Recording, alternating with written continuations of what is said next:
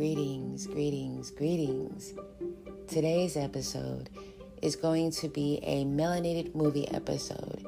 There will be a series of these, six to be exact, because that's the number of episodes in the Shonda Rhimes series about Queen Charlotte.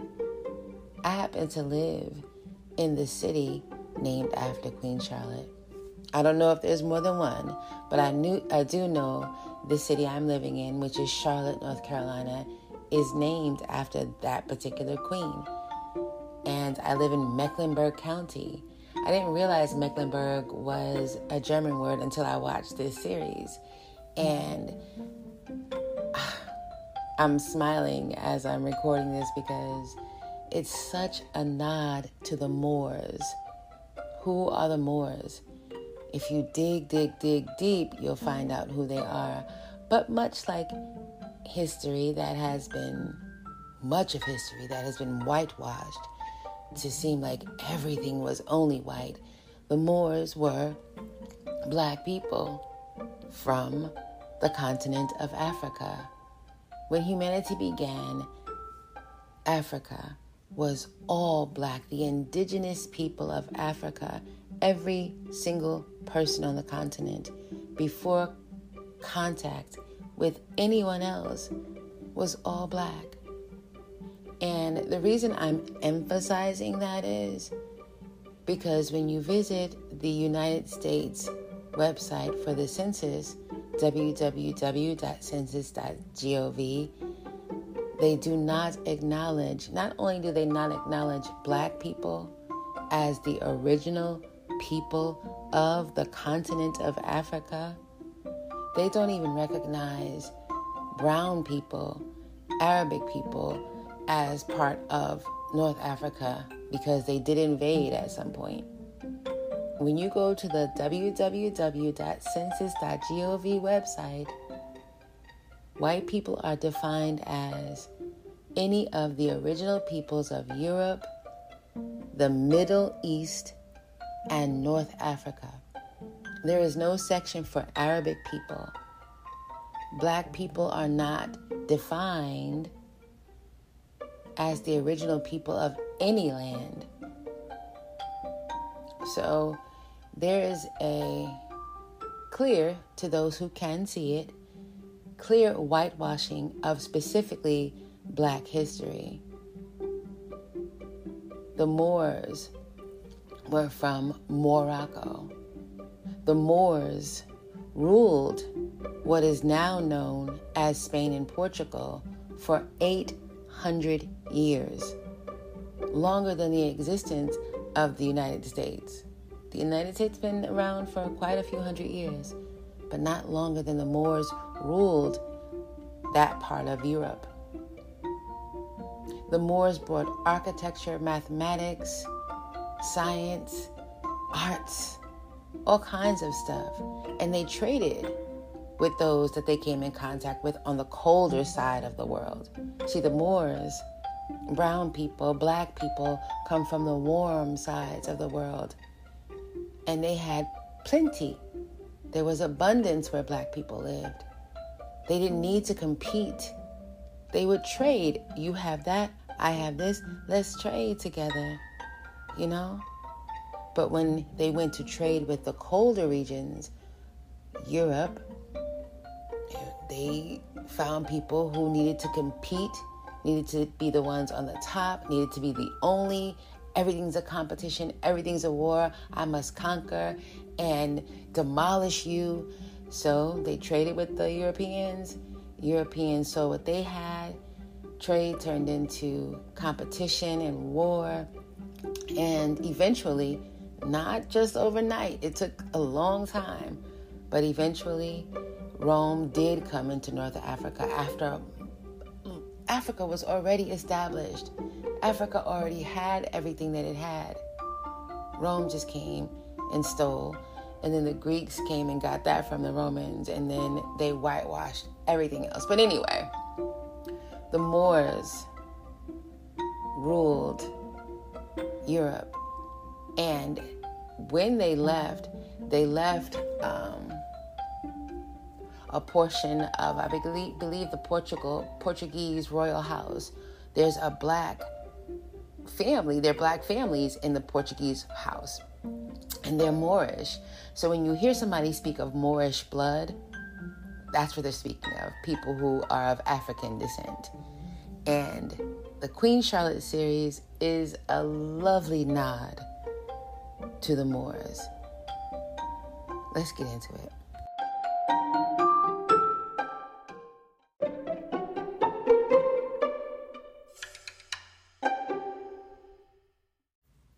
So the episode starts out with Queen Charlotte walking through the beautiful halls of her palace home, and she comes upon her brother in a room speaking with the recent visitors from Britain. And she listens in and she sees him signing some kind of document that ultimately signs her over to become the new wife to King George of England. And she is not at all happy about it. And she turns around and smashes the very first statue that she sees. As I said before, this series is definitely a nod to the Moors an acknowledgement of the real Queen Charlotte's Moorish blood, which has been downplayed by some and outrightly denied by others. And when the, the deniers are forced to acknowledge that the truth of her partial Moorish heritage, they always try to say it's not a big deal. So if it's not if it's not a big deal that Queen Charlotte was of Moorish descent, partially so, then why lie about it? Why hide it? She's not white. She's not. And she's the first person of Moorish descent to marry into the British royal lineage.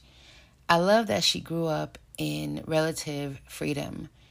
She was very, very cared for, allowed to grow into the uh, intellectual woman that she clearly is, extremely confident, beautiful, loving, nurturing, but she's still a woman who lived in a patriarchal society that said to further their bloodline, to forge an alliance with the nearby country of Britain, who were stronger than that small providence they lived in in Germany because Britain was going out into other areas and conquering and colonizing and building their empire based off of servitude. People serving the idea of the British kingdom. And so he signed over his sister to be a part of serving the British kingdom. It was it was rough for her. Um, and she was questioning it all the way like, why, out of everybody they could have chosen, why did they come seeking me? She told her brother as they rode to Britain in their carriage, in their royal carriage, You know it's a problem. Why do you think they came and chose me? It's not, and he's trying to tell her, oh, it's because you're special, you're chosen, it's an honor. And she's telling him it's not an honor. I check all the boxes. I check the fact that I'm a young woman, I'm fertile, which means I can probably, you know, give them a lot of babies or whatever. But, um, and also that she was raised in, you know, royalty, so she knows all of the royal graces and all of that. But other than that, there's a reason why they came all the way across the continent to get her. So he gets frustrated and tells her to shut up, stop questioning it. And he speaks about how their parents died and he was left in charge. And because he was left in charge, he gave her too much freedom. In his eyes, he gave her too much freedom because she was very, very, what did he call her? Exceedingly headstrong. And obviously that's not something that he's finding beneficial and i know he hopes that she kind of quiets it down when she gets to um, the British, the royal palace. And she still, she doesn't though. Like it gets quieter because af- after he tells her to shut up, he, you know, kind of takes her hands because they love each other. They're very close. You can tell they're very close. And she's still asking him why though. And he says, because they are the British Empire. And although they are indeed royalty as well, they are just that tiny province in the neighboring country of Germany. He felt like he had no other choice but to sign the business deal and sign his sister over to the King of England. And he knows that there is probably not a good reason that they requested his sister because they're aware of their Moorish descent. They don't they live wonderful lives, but they're also aware that the British monarchy has never requested or wanted to be married to anyone of Moorish descent before. So he knows that something is, is off with the fact that they came looking for her. And she's like trying to, she loves her brother. So she's listening to him. And he tells her there are worse fates than marrying the King of England. But it looks just so stiff, so painfully fake and miserable and lonely, surrounded by servants that are, are all serving, everybody serving this image, this idea that the kingdom of England is it, is perfect, looking perfect, quote unquote, perfect on the outside and confusing and miserable on the inside. Sounds like a fate worse than death, but the ride continues and they make their way to meet and essentially marry the um, King of England on the same day. And in history books, not outside of this series, the historical accounts say that they indeed, Queen Charlotte and King George III, did actually marry on the very same day they met. So, what is the reason? Like, why did they go all the way from England to Germany instead of the usual marriage uh, process for a king such as King George III? We will find out.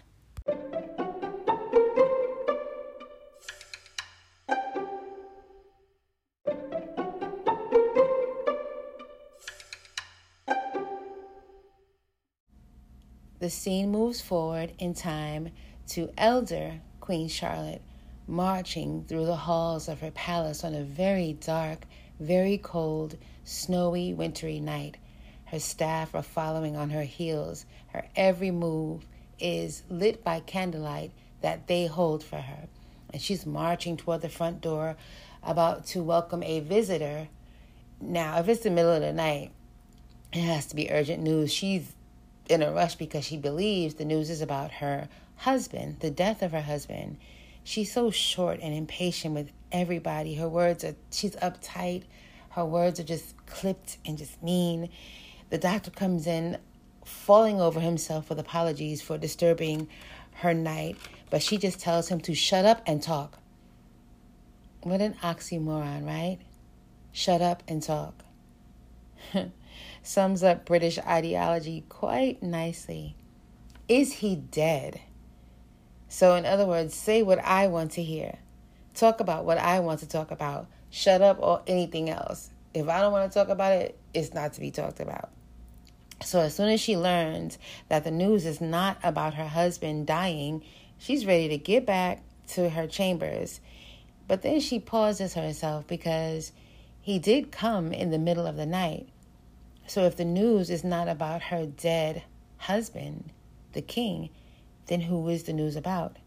So then we see the printing presses printing up the latest Lady Whistledown newsletter, sharing the news of the death of one of the royal family. It's the daughter, granddaughter of the King and Queen Charlotte, and she died while giving birth, and the baby died as well. So Queen Charlotte is struggling very hard to comfort her son, patting him on the on the head saying, "Sorrow, sorrow, prayers." But her face is just so detached. Not just her face, her whole body language is just completely detached with just the most annoyed look on her face. No time for extra emotion. And that's very different like English um, from what I see Of course, I'm not British, but from what I see, it's very restrained and reserved, as if having emotion is a bad thing, showing emotion, even in the state of grief. Mind you, her son is, is crying his eyes out into the um, into a handkerchief, but she could could couldn't be bothered with it, and she just like sorrow, sorrow, prayers. Um, it's actually kind of funny and sad at the same time. And then we see the ladies, um, the royal court, receiving their letters and reading it and having their own contemplative thoughts about what this may mean for the monarchy. The crown, the quote unquote crown, was in a crisis. Who would be the next heir? The crown, with all its stolen jewels encrusted into it, was in crisis, and Queen Charlotte is the one facing the task of producing an heir for the throne. And although she gave birth to 15 children and 13 of them are still alive, they still don't have a legitimate heir to the throne. Now, she is notorious at matchmaking for all the others in the royal court, but she has not been successful when it comes to her very own children. Her sons actually have many children, but none from a royal matchup like her own, none approved by the policies, procedures, rules, and regulations of the image that fits what the palace would like it to fit. And the image must be maintained at all costs. So she um, begins to press her children hard for a proper proper royal marriage and birth. Her own marriage was just weird. it was just weird. And she reflects on that as she walks down the halls. She's about to go meet with her children and tell them, look, y'all have to produce an heir. There's 13 of y'all. Somebody can produce an heir. But as she's walking to meet with her children, she's looking at the pictures on the wall First, it was her and her husband, then her and her husband and their first few children, and then ultimately the picture with all 15 children at some point. And she um, just reflects for a moment. This is where the writers allow us to see a bit of nostalgic, um, nostalgic emotions, I would say, about the marriage and her life, probably overall. She's in these large, cold halls. They're cold and they're gray and they're lonely. There's nobody there but her and the servants. How miserable is that? But she is the queen, bitter and mean as she is. The scene then flashes back to her much younger self, back to the day she arrived in London trying to find out about the man she was about to marry but no one would fill her in properly. Her brother requested her to be her most agreeable self when she's first meeting the king's mother. All those servants, it's just striking. The whole time I'm watching this series, it's like hundreds of people who give their lives every single day for generations to support this image. Mm. Surrounding the spectacle of Charlotte being examined, these these servants are all around, and also the men of the royal court, all around watching the king's mother examine Charlotte. Not unlike other African women in different settings being examined to see, you know, what they bring to the colonizer. So She's examining Charlotte's teeth. She examines her hands.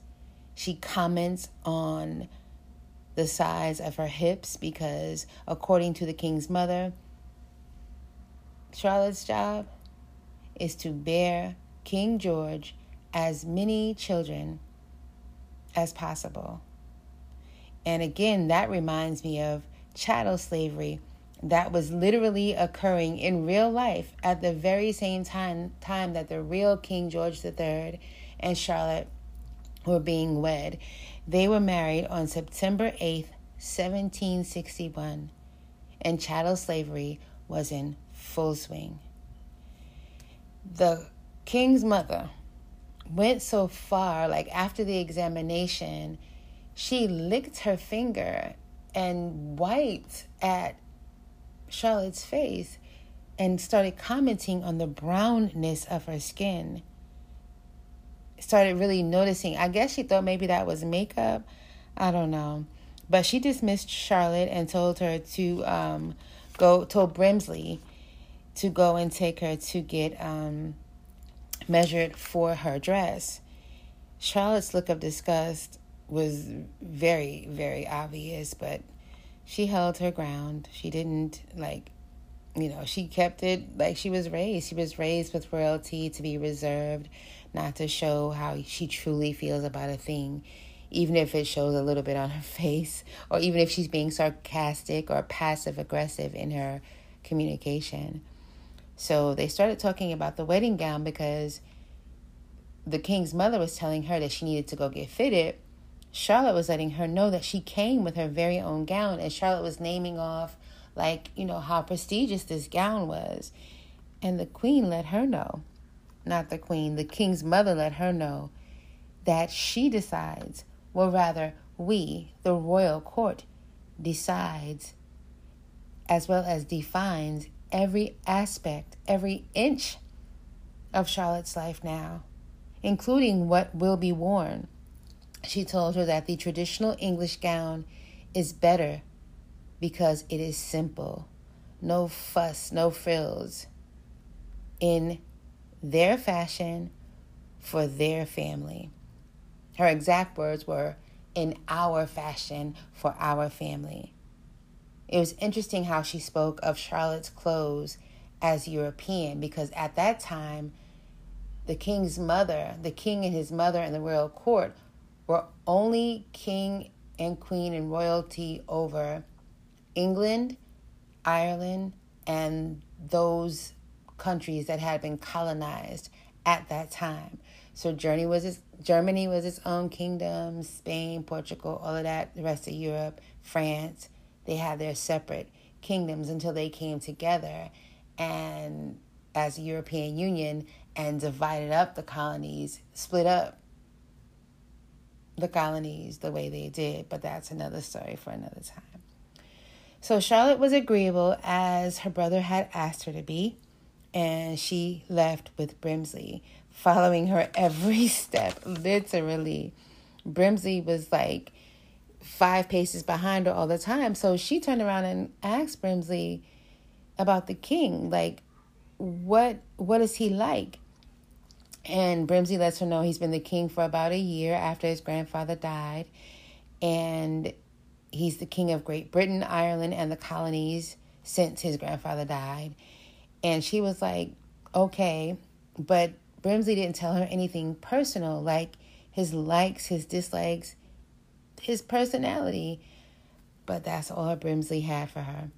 Meanwhile, the king's mother, after dismissing Brimsley and Charlotte is discussing Charlotte's very brown skin with the contractor who brokered the business deal of getting King George III married to Charlotte. Uh, the king's mother's not happy with the fact that Queen Charlotte is noticeably brown. She admonishes the um, deal broker for not telling her that she would be that brown. And he reminds her that he did let her know she had Moor blood in her. Charlotte was biracial. And when it comes to biracial people, you are never guaranteed a certain skin tone or hair texture or eye color because it's a mixture. and genetics gets to decide. So the thing is, the royal court had other choices that they could have definitely chosen all white, uh, different kings and queens that didn't have any Moorish blood. They knew she had Moorish blood. And they chose her. They came looking for her specifically. Um, so they got their wish, and their tight, pale faces sat there and pondered the brown skin that came along with the woman that they chose for King George III. It was five men and one woman pondering what they could, what that, what that brown skin could mean for the quote unquote crown. Uh, I believe his name was Brute, Lord Brute, Lord Bute, something like that. He thought it was a problem, and he was worried about people talking the king's mother agreed that it was a problem and that people would definitely talk. They considered canceling the trade deals that were made in exchange for Charlotte to become their queen. Trade deals is always about expanding the British power and control over every item, every aspect of everybody's life. But the queen um, had brown skin my goodness, this was occurring on the day of the marriage. The desperation, the urgency, canceling the royal marriage would, would cause more talk. Either which way, there was going to be talk. So the, the king's mother took a stand and she said, Look, we are the palace. We determine what is a problem and what is not a problem. The king is the sovereign head of the Church of England. He's the ruler of the land, and nothing that he does could ever be a problem. So, by positioning it as the king's choice, they chose to move forward with the wedding plans. And what they did was they added an expanded invitee list to the wedding. By adding to Charlotte's court, they would make it look like it was a balance, like the king's choice, like he was moving in a different direction on purpose. All of this was by intention. She wasn't just brown by mistake, and they didn't. She wanted the king's mother wanted to make it look like this was definitely on purpose, and we're moving in a new, more uh, liberal direction.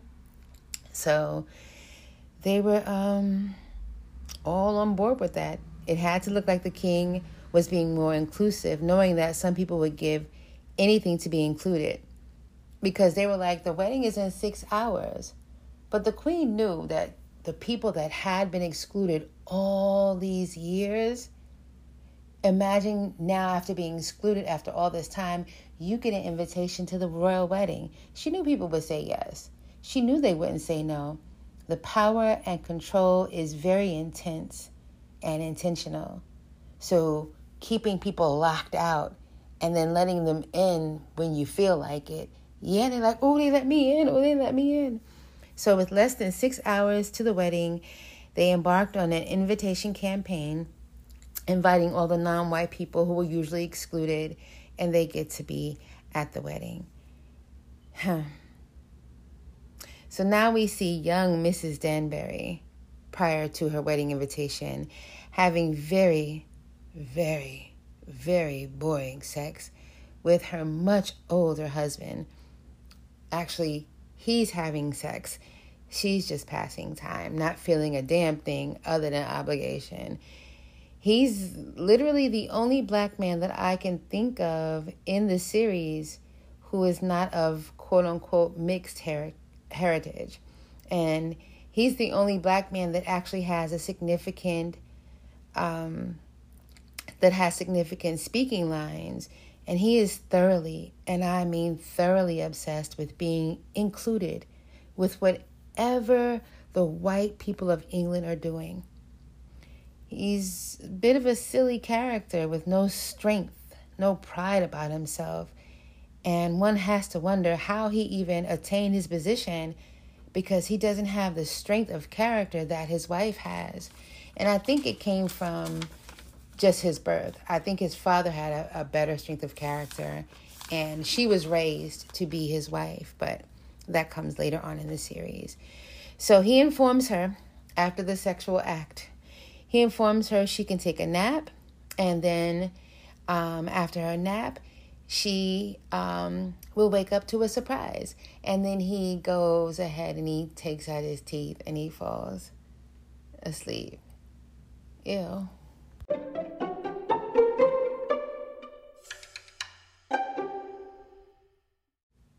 As soon as Mr. Danbury starts snoring, she is out. her maid is waiting in the hallway and lets her know that her bath is ready and waiting. Mrs. Danbury is pissed that her maid didn't even warn her that he was on his way the way she usually does. The maid told her she couldn't because she didn't have a warning herself. She said he was being spontaneous due to the surprise that got him all excited.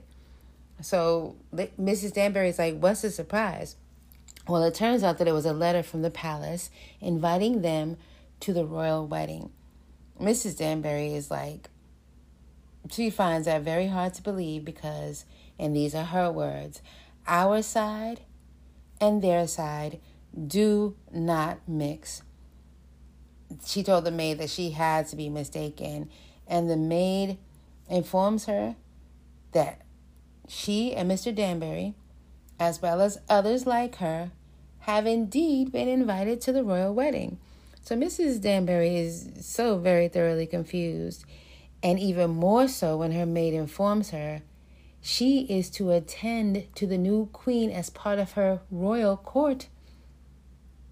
So she stops her bath in mid she stops her bath short. She has to get out of the bath and she needs to see this letter because this can't be real life. Meanwhile, Charlotte is asking everyone she encounters for information about her her groom. Is he handsome? Is he kind? Is he funny? Is he well read? Is he artistic? Is he athletic? Is he ugly? Is he deformed? Is he dull? Is he mentally slow? She's so confident in herself that she knows she can overcome many things. It doesn't matter. Just she just wants to know what she's dealing with. She wants to know what she's facing. And meanwhile, everybody's ignoring her questions. They're just fixing her new um, wedding gown. They're tightening it up and doing all the, the embroidery and stuff. Well, not embroidery because it's very, very simple. Very simple gown. Then she continues with the questions Is he cruel? And she asks the question directly looking into the seamstress's eyes. And the seamstress looks like she really wants to tell her what she wants to tell her about King George, but um, Brimsley catches her eye, which is a warning like, don't say anything other than something general. And so the seamstress is just like, you will have wonderful children together. So Queen Charlotte is very thoughtful. She's a thinker. And while she's thinking, she asks Brimsley if he's always with her. I need to use the chamber pot. Are you with me for that too? The answer the answer to that question was Brimsley hastily making everyone withdraw and giving Charlotte her privacy so that she could use this, the chamber pot. And so while she has a moment of privacy, we see her standing in the full length mirror, looking at herself in the new traditional English wedding gown. Meanwhile, outside the palace, the guests are beginning to arrive in all, all their wonderful, wonderful glamour. Those who have been excluded for the for the longest time are now being included and they are fascinated with the palace and the palace grounds. We see Mr. and Mrs. Danbury arriving. Mrs. Danbury is so exquisitely beautiful. Her deep, deep, deep brown skin is offset by her gold and white lace gown. She's looking exceptionally beautiful. Meanwhile, her husband is getting out of the carriage quite clumsily and he's just, I, I'm not enjoying the way he's being portrayed. Not at all. And again, he's the only fully black man of note on the screen at all. Um, he lets his wife know that she should behave as if she's royalty and not going about gawking like a peasant. Meanwhile, he's gawking at everything. And so we see Brimsley rushing around the ground. He's looking for something in a frustrated mode and he's trying not to get in the way of the king's mother, who is also out and about among the guests. He clearly doesn't want to be seen by the king's mother. So the king's mother is making her way to the side of the guests where um, the newly invited guests are sitting and she lets she wants to let them know their specific instructions. You see the newly mixed crowd eyeing each other from across the room and whispering among themselves, and the king's mother gets to Mr. and where Mr. and Mrs. Danbury are sitting, and she makes it a point to acknowledge that Mr. Danbury's father was connected to her son's grandfather, the late king, and she goes even further with the acknowledgement by welcoming Mr. and Mrs. Danbury to the family occasion as Lord and Lady Danbury. The newly titled Lord Danbury is shocked, to say the least, and she continues on letting him know he'll be receiving an official proclamation from the king. Note, if others can define you like that, with a title that you didn't even ask for or work for, they can also redefine you by taking that same title away at their whim. She tells them they are honored to be Lord and Lady Danbury now. There was absolutely nothing that they did differently to even earn the invitation. There's no different kind of connection. There's no business deals that happen. Where's the trade deals? Where's the, you know, the the the king's court gets to define the whole thing. There's no reciprocity in that. So he didn't care. They were including him. He's smiling from ear to ear. And um, she moves on down the line, going to the next people who are getting their um, titles on a whim. Lady Smith and Smythe, I believe, were the next um, people down the line. And she's talking about we, it's time that we are all united as a society, right? Mm, I call BS. I call BS. Because meanwhile, she's still stealing resources from all of the people that she's colonized. So where's the, you know, anyway. Poor Brimsley is still wandering around, desperately trying to find the bride that he lost and trying not to be seen by the king's mother while he's trying to do this. So you see him making his way to the king's, the groom side of things, and speaking with one of the king's um, main servants, letting him know he finally said it out loud the bride is missing. So Everyone is waiting patiently for the ceremony to begin, and Lady Danbury catches a glimpse of the bride, and she notices that she is also of African descent. She, Lady Danbury, is very deeply brown-skinned and fully African, and Queen Charlotte is a, is lighter but you see the hair and you see the features and you see the brownness in her skin. And so that leaves Lady Danbury in a very contemplative mood. Charlotte herself, the runaway bride, is looking for a way out of the impending madness.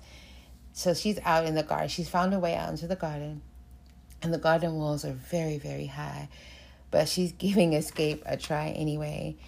As she walks about the garden, in her wedding gown. She's greeted by a man offering some type of assistance. And I think it's a nice way to introduce the queen to the king. It's fitting for an on screen storytelling. She lets him know she well it's just a man to her she lets him know she's trying to escape the situation because the king may be some kind of beast or a troll Why does she think that? Because no one will speak about him at all to her. They go back and forth about what he looks like and whether that matters or not, and eventually he reveals that he is the king and not so bad to look at as far as looks go. She literally takes a step back from him as he says, Hello, Charlotte. I am George, which is such a cute line. So she bows and apologizes to him, um, to his majesty, to which he replies, Not your majesty, just George.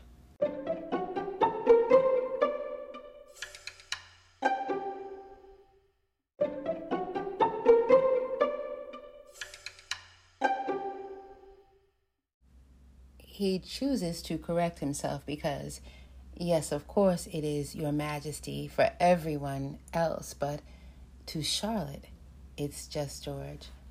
She apologizes again, and they begin to get a little familiar with each other now that they have had a chance to meet each other face to face.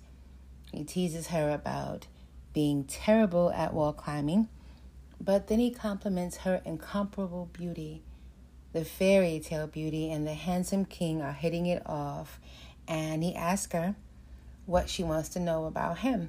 To which she replies, everything, which is very fair considering they are about to get married in just a few moments. He shares that he was born premature and everyone thought he was going to die. He shares his favorite foods, his athletic abilities, the fact that he likes books and art and good conversation. And most of all, he likes science. She is smitten just that fast. Her little cutie smile shows itself for the first time. And he also shares that he's into science, chemistry, physics, botany, astronomy, all things that Moorish intellectuals like those who would have been in her family were very, very well versed in. He shares that he is a farmer as well. He shows her a few of his scars and shares his vulnerability with her. He's just as nervous about their wedding as she is, but he is the king of Great Britain and Ireland, and him trying to go over the wall would be too scandalous. So he has to stay.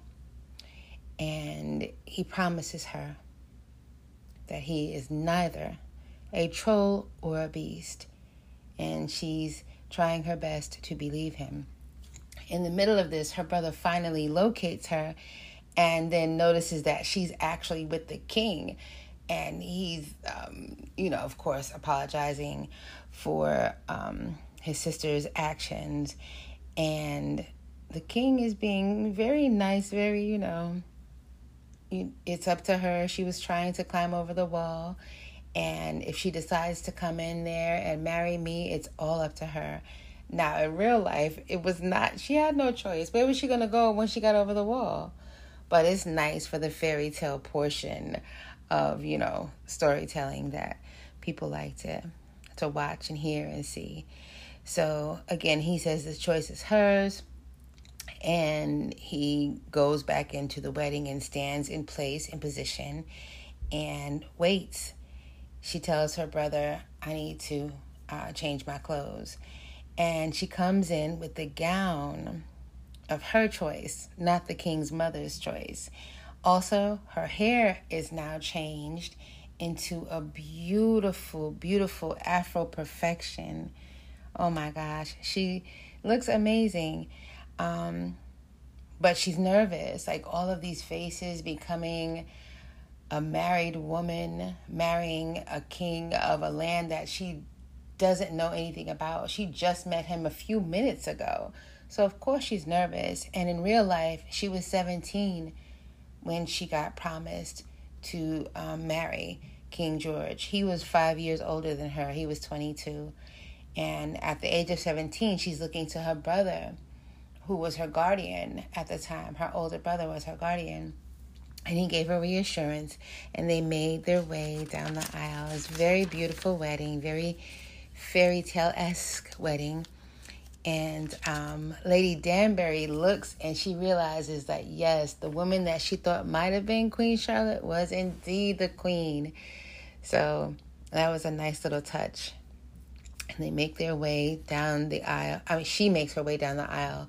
King George is already um, by the priest. And they're looking at each other. They're very, you can feel the chemistry between them. And everybody's watching and looking.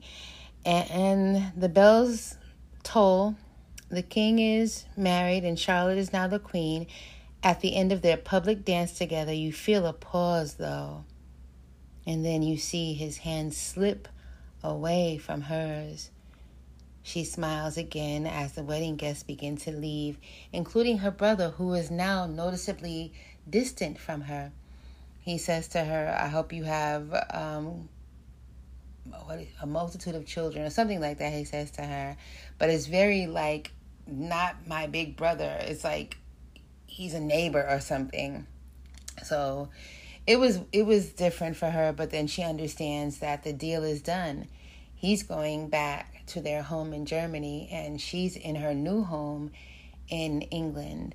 As the guests continue to leave, she gets to meet Lady Agatha Danbury for the first time. Lady Danbury is um, Lady Danbury advises the queen that she is to be a part of her court. And Charlotte is very pleased at this and says that then we will be great friends.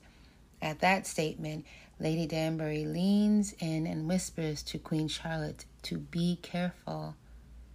Know that if you send for me, I shall come. And that right there is universal code for black women from one black woman to another, black women of good character, I'll say. Period. Charlotte accepted that statement, no questions asked. The king lets his new queen know he has a surprise for her, and she's giddy, so she gets her cloak and they ride off to their to their honeymoon together. Or so she thought. Or so she thinks. The surprise is her very very, very beautiful home that he has had redesigned for her, just for her, just for her. Her things have been all moved in. Uh, during the ceremony, he had that, you know, done or whatever. And she's trying really hard to make sense out of what he's saying, but he's not making it clear. Like, this is your home, go in and get comfortable and she's like this is isn't this our home and he's being very evasive and very sketchy. Um they just got married though but so why would she be living in this big humongous beautiful new house alone while he stays somewhere else? He clearly does not plan to spend honeymoon night with her. He pushes her to meet her staff and go ahead and get a good night's sleep.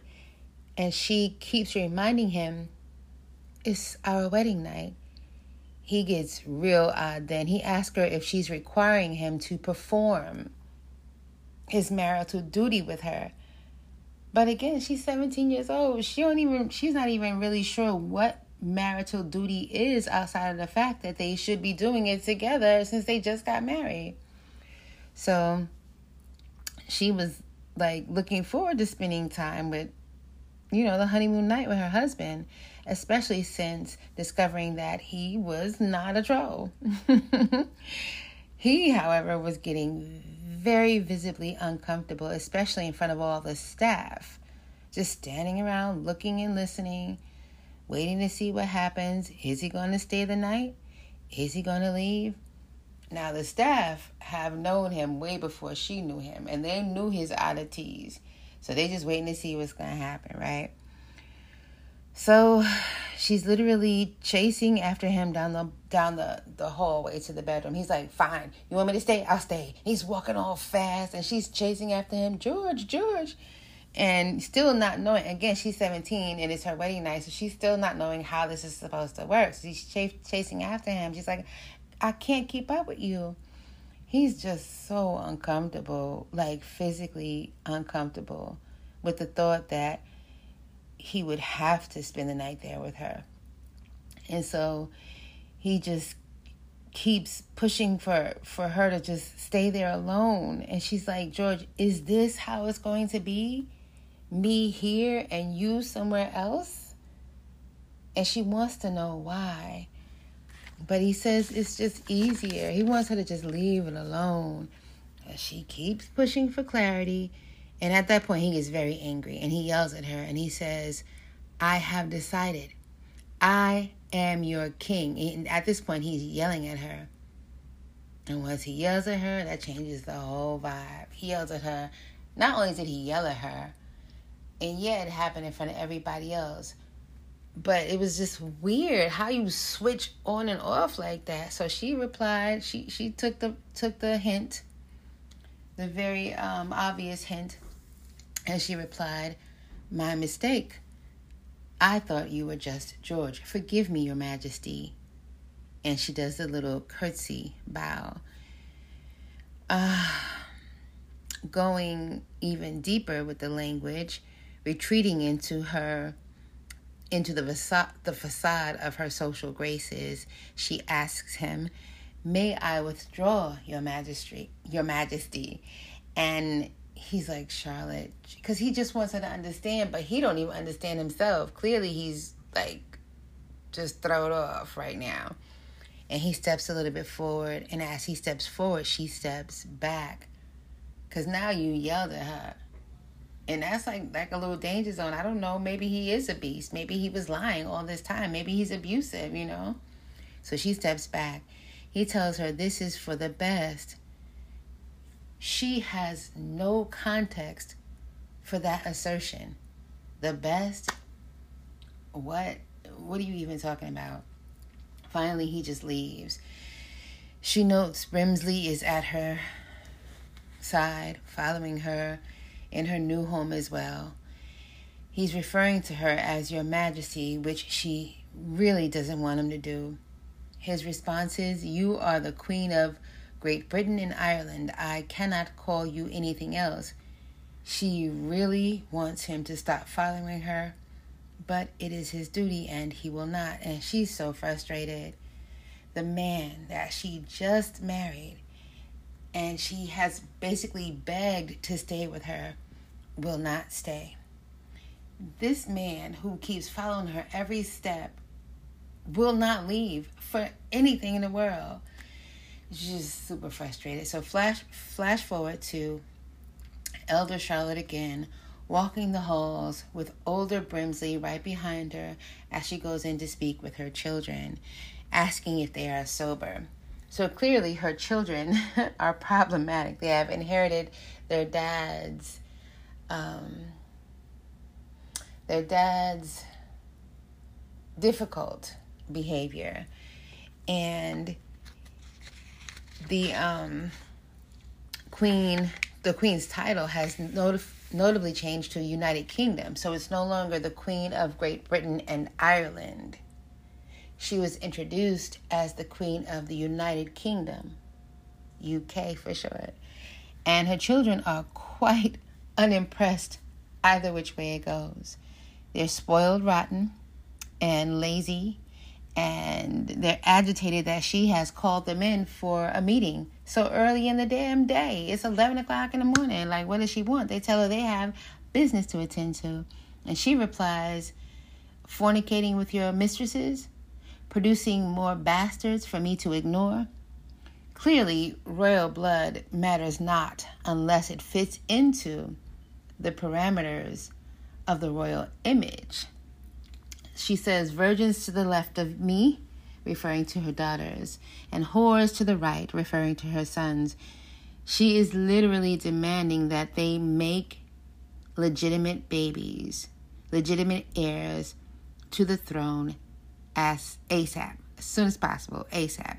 She says the only heir to the throne is dead, prompting tears from the son who experienced the loss. And again, she did the sorrows, sorrows, prayers, cold statement. So cold. She restates the fact that the princesses have had no babies and the princes have had a record number of illegitimate poor babies. She's so cold. Uh, she said, We had one heir and she is gone and the son starts crying again and again. She says the same sorrows and prayers. The queen is so bitter and so mean. She tells them that it's time to find husbands for the women and respectable wives for the men. She demands that they make her a royal baby. She goes back, um, the scene goes back to Queen Charlotte, young Queen Charlotte, alone on her wedding night in her grand bedroom, contemplating out loud, I should have gone over the wall. And episode one ends there.